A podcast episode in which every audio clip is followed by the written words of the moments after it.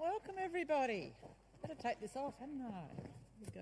Let's see if I can do it without removing the mic. There we go. I want to sanitise at this point. okay, well, welcome everybody, and here we are, well into our current series, which we're calling Summer Reading. What did you think of that clip? It was good. It was good, wasn't it? Stories, narrative, poetry, prose there were some really good bits in there that I've just sort of snavelled, and I, I thought one of them was uh, a point where they said, without even realising it, these stories mess with you. And they change how you see the world and other people. That was really good. And there was another bit in there that talks about the Bible as a unified story that leads to Jesus. So there are two big things that I've taken out of there. I loved it. Well, I'm here today to tell you my narrative, my story, um, but more specifically, my story of reading the Bible. In preparation for this message, I've read through a lot of my journals, and uh, there were a few over the years. It's well worth doing, by the way, to actually pick them all up and go back and read them. And I noticed that my reading of the Bible happened in three different ways. I engaged with the Bible in three different ways, on three different levels, if, uh, for want of a better word. Sometimes I just read the Bible to enjoy it, to delight in it, and to simply spend time with God and His Word. And sometimes I needed to apply what I've learnt and start doing what God said and asked of me. More recently, probably in the last 10 years or so, I've decided to delve very, very deep into the Bible and asking some of the why questions. I wasn't happy at that point in just skipping over the hard bits. In fact, I wanted to ask why on earth are those hard bits there in the first place? So before I unpack this, I just wonder if you'd join me in prayer. That's okay. Heavenly Father, I pray now for the message and I ask that you speak your truth and touch the hearts of those who are listening. Father, I thank you for your word and the hope that this message will encourage us to open it up, open up your word and soak in your promises, your truth, and your guidance. Father, I pray for those who hear that they will be encouraged to dig deeper into your word in Jesus' name. Well, let's have a look at these three levels of engagement that I spoke of. And the first one is that I like to delight in Scripture. It's important that we take delight in God's Word and take it too seriously, just delight in it. You know, when I listen to music that is founded in Scripture, not just any music, but music that is founded in Scripture, there are times when I could just dance which isn't a good thing because I can't dance. when I hear his promises and I know that they're true, I'm filled with a very special sort of joy. And that joy makes me want to dance. So if ever you see me walking along the street with the earplugs, and I'm doing this, well, that's me delighting in the word. King David loved to dance, and he did dance. In the Old Testament, it states that once he, he danced in the streets Pure abandonment in front of everyone, and he was a king. Didn't please everybody. And Psalm 119 is a really good example of how uh, David loved God. King David loved God and he loved the scriptures. And I just want to read a little bit from that now. It's a long psalm, so I'm going to pick little bits out. In verse 10, with my whole heart I seek you. Do not let me stray from your commandments. I treasure your word in my heart so that I may not sin against you. Verse 14 I delight in the way of your decrees as much as in all riches. Verse 20 My soul is consumed with longing for your ordinances at all times. 97 Oh, how I love your law. It's my meditation all day long. And verse 103 How sweet are your words to my taste, sweeter than honey to my mouth. Can't you just hear his passion? It's awesome. Now, I want to be real with you here. This state of delight, this state of joy, is not always a constant. Let's be real. There are times when I don't feel like picking up the Bible at all. In fact, I have to drag myself to, myself to spend 20 minutes in the chair sometimes. And I'll be honest, when I do that out of obligation, or just so that I can tick that off the list of the daily things to do, I don't get much out of it. And I certainly don't delight in it at that point.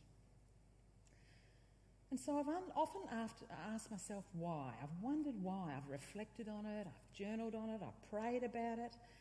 Why is it so hard to just pick up this beautiful book and read it? Well, I believe there are a number of reasons. But one of them, for me, I thought recently, is perhaps because my focus at that point was a little bit out of whack. With this level of interaction, have you noticed it's all about me? It's all about my joy, my delight, what I can get out of it. Many of you might be familiar with the Door of Hope vision and mission statement. In order for us and for me to reach our goal of being a door of hope through Jesus Christ in a fragile and uncertain world, we need to be Jesus centered, others focused, but together in community. God's word is definitely Jesus centered, but this level of engagement on its own is in no way others focused. So I think we need more. Delighting in the Word of God is essential for our spiritual and mental health, but in order to grow and be like Jesus, we need more. We need to do what it says. I needed a shift of focus and needed to start being others focused, being obedient to what God had to say to me, what He was asking me to do. And then I had the added benefit of actually seeing God in action at that point in what He did.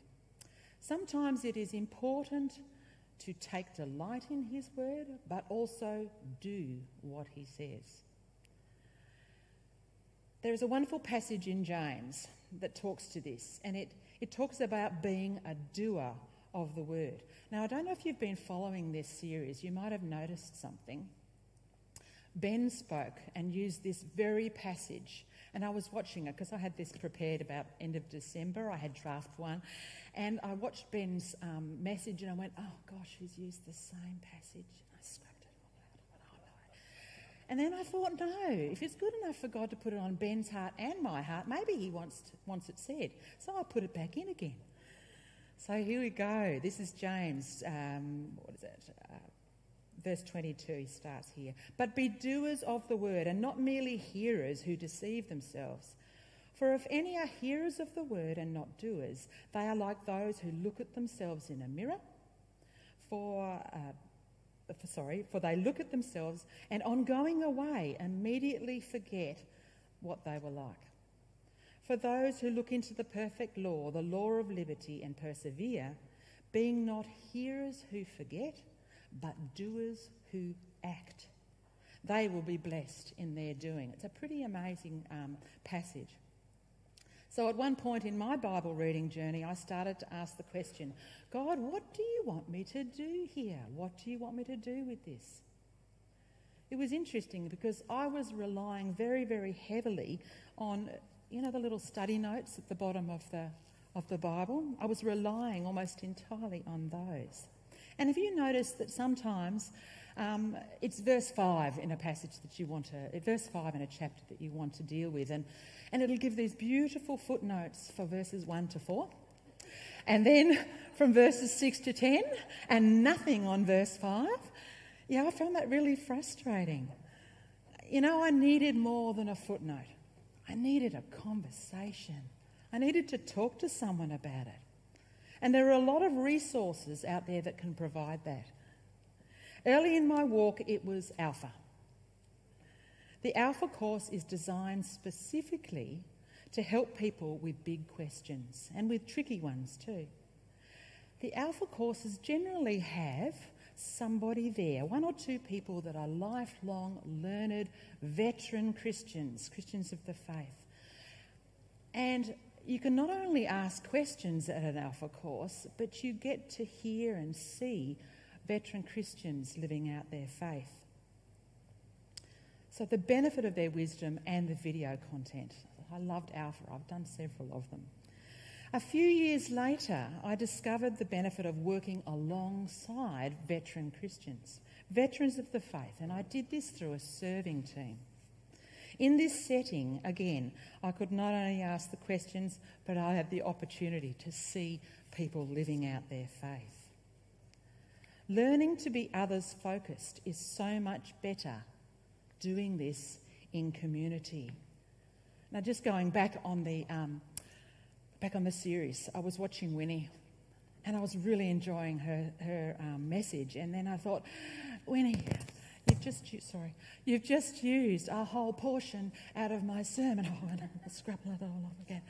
And then I thought, no, if it's good enough for God to put it on Winnie's heart, I'm going to keep it, so I put it all back in again. Let's have a look at what the author of Hebrews has to say on this subject. Hebrews 10, verses 24 to 25. And let us consider how to provoke one another to love and good deeds, not neglecting to meet together as some are in the habit of doing, but encouraging one another all the more as you see the day approaching. Being a doer is better in community. Being a doer can also dispel doubt. I had a lot of doubt. Over the years, I've had a lot of doubt. Being an atheist until I was 37 years old, that residual doubt lingers. And you know what? I'm not ashamed to say it. I still have occasional doubts. I don't think it makes me any less a Christian. I am still saved. And even though I have doubt, that's okay. Being a doer dispels doubt because in the doing you see God at work. It wasn't until I started being involved with others that I saw miracles, I saw healing, and I experienced it in my own life and in the lives of others. There's one final example of a resource that helped me in my reading of the Bible, and it was joining a Connect group.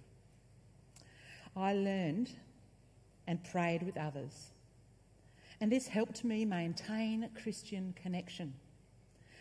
Gained, I gained support from that, and I could often seek clarification when I wasn't too sure about something and whether or not to act. And you know what? That's pretty important. Um, and coming from one who's experienced this, it's probably um, not a good idea to act without seeking clarification. Because I did that a few times and had some really embarrassing moments, none of which I'm going to share with you here today. But it's all good. We make mistakes. In fact, I think we have to make mistakes. As Christians, we are not perfect and we do make mistakes. You know, as a pre Christian, a long time ago, I used to comment about Christians and I used to say that they didn't live up to the standards that they professed, that they promoted, and I even labelled them hypocrites. I was at that point unaware that when we come to Jesus, we come just as we are. And that's often far from perfect, with a lot of learning to do. So, fun fact it still goes on. We still have a long, long way to go, and we still have a lot of learning. And a lot of that happens when we read the Bible. Mistakes are mandatory. It is so important to have a safe environment, and I'm thinking of connect groups here, to have a safe environment where we can ask those silly questions and we can blunder our way through with a supportive crew of people that are there to care and that will be gentle with you in your stuff ups. Okay, so this, the final comments that I'm going to make here, um, I come with a little disclaimer. I've been um, asked to give my journey, so I don't feel that everybody has to pick up on all the things that I've said here. Um, but I thought I'd share because there might be something there that um, yeah, you want to take on board. So, over the last few years, I have felt the need to delve deeply into God's Word.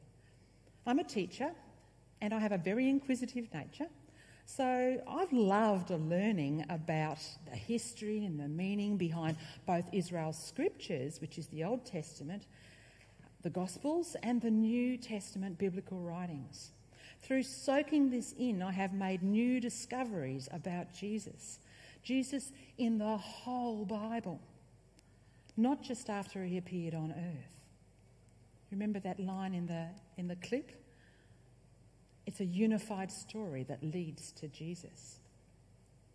Delving into God's word has shed a bright light on my understanding of God's heart and purpose for us and humanity. You know, I once considered the Bible as a book full of rules. But over time, I've learned that it's so much more. God has a divine vision for humanity, He has a vision and purpose for you and He has a vision and purpose for me, He has a vision and purpose for us all. I have had, since delving into the Bible, a paradigm shift. Now, big words there, but basically it means that my view of the world, my view of God, and even of myself has radically changed by delving deep and embedding God's word on my heart. Now, I wrote this in December, and look at what the clip says. Without even realizing it, these stories mess with you and they change how you and you see the world and see others. Good on you, God. He's amazing, isn't he? so I listened to a podcast from the Bible Project once, the same people that did that clip, and they framed this up really nicely about rules. The wisdom derived from the Bible forms people who need thin rule books. Isn't that amazing? Let's delve into the word more for more on this. Jeremiah 31 33. For this is the covenant that I will make with the house of Israel after those days, declares the Lord. I will put my law within them, and I will write it on their hearts, and I will be their God, and they shall be my people. A thin rule book a thin, very easily accessible and applicable rulebook. I like the sound of that. So, how did this all happen? How did I um, delve in? Well, about 10 years ago, I, enro- I um, enrolled in a Certificate 4 in Christian Ministry and Theology. I got uh, two units in and gave up. It was far too hard, working full time, trying to study that, didn't want any of that. But something changed. A little bit later, that thought came back and it wouldn't go away. So I enrolled in uh, a bachelor's degree in Christian ministry. But you know what? Then the college got, well, there was a merger, and one college got taken over by another, another college. And the six months that I've just spent on a unit was useless. Couldn't use it. Oh dear. So I thought I'd give up, but I didn't. God had other thoughts. So I, um, I, I felt driven and I've lost my page here. I still felt driven to delve deeper. You know why? I felt ill equipped to deal with those rules. I felt that I didn't have what I needed to do what God wanted me to do. So I started another degree. Well, I'm now six years down. I've got one year to go, yes. Um, and then I'll have completed my qualification. And I have no idea what I'm going to do with it. None whatsoever. But God does. He's good. The Father's vision, his purpose in sending his Son, and the principles of living according to his will have finally started to embed on my heart and in my mind. And my ability to apply these principles to life's challenges is just that little bit clearer.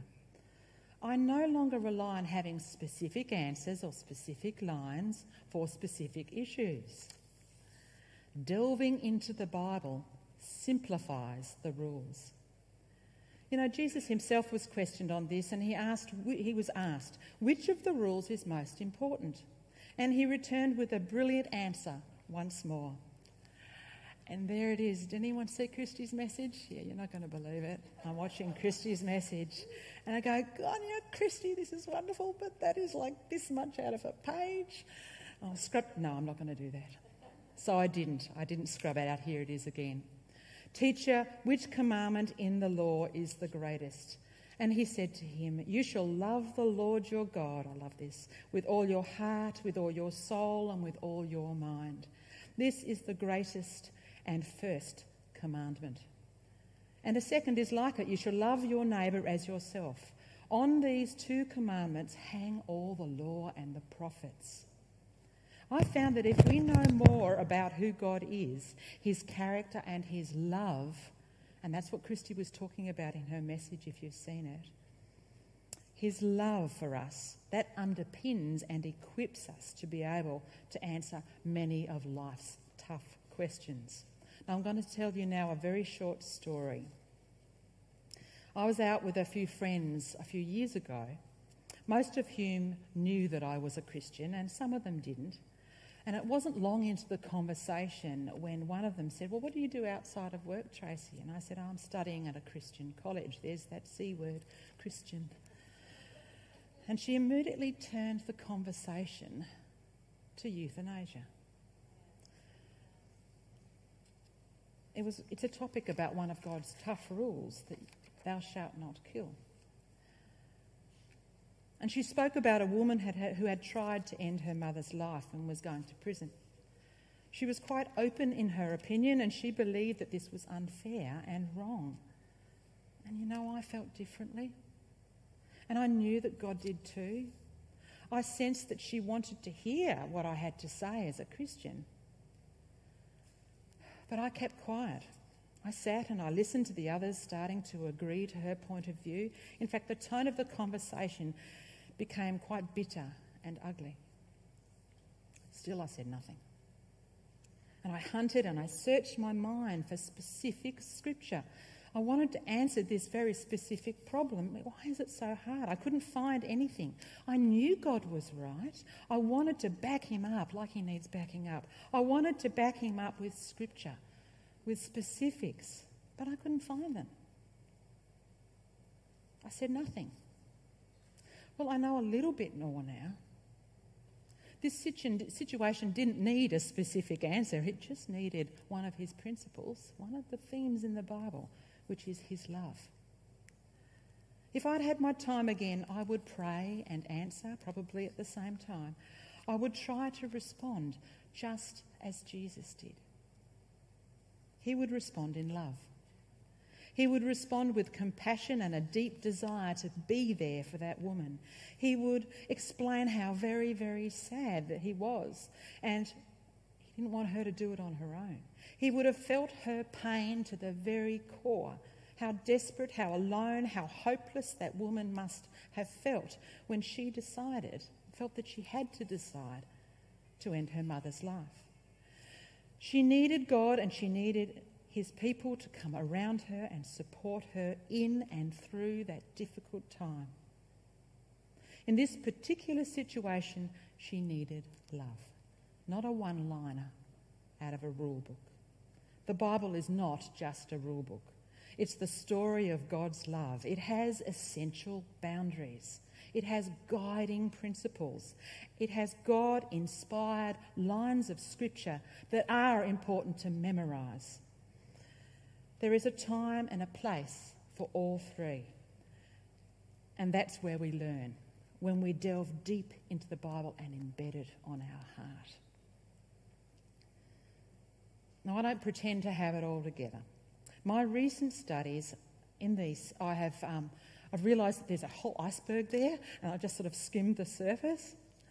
So I want to sum this all up again, just um, by putting those three different ways of engagement back to you again, if it could.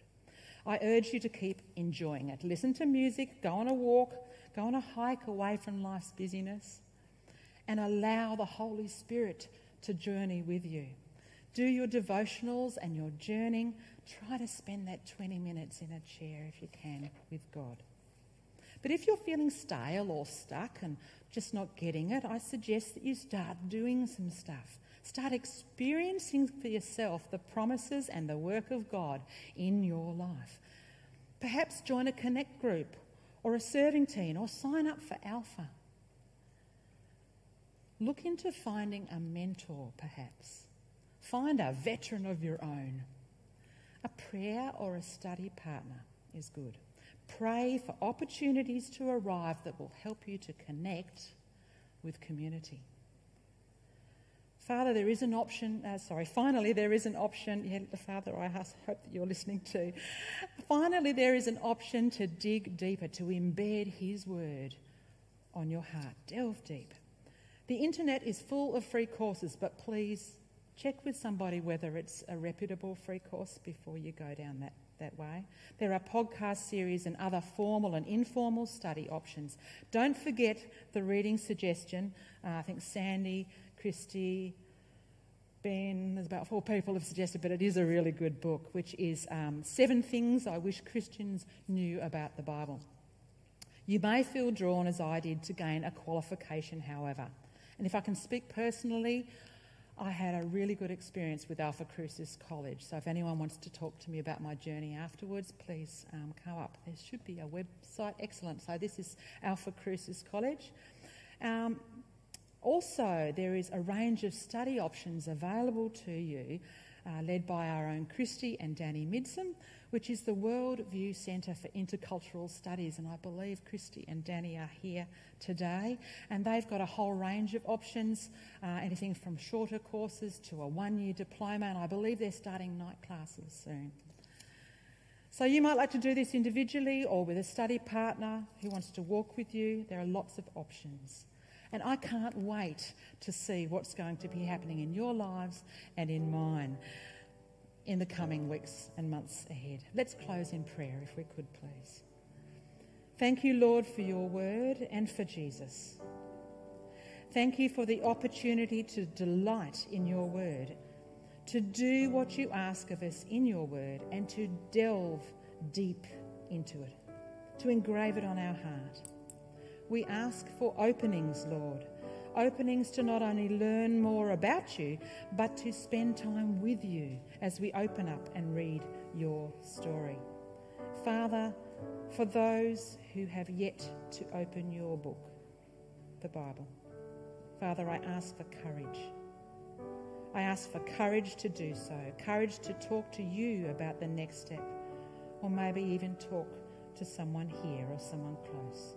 I thank you, Lord, in Jesus' name.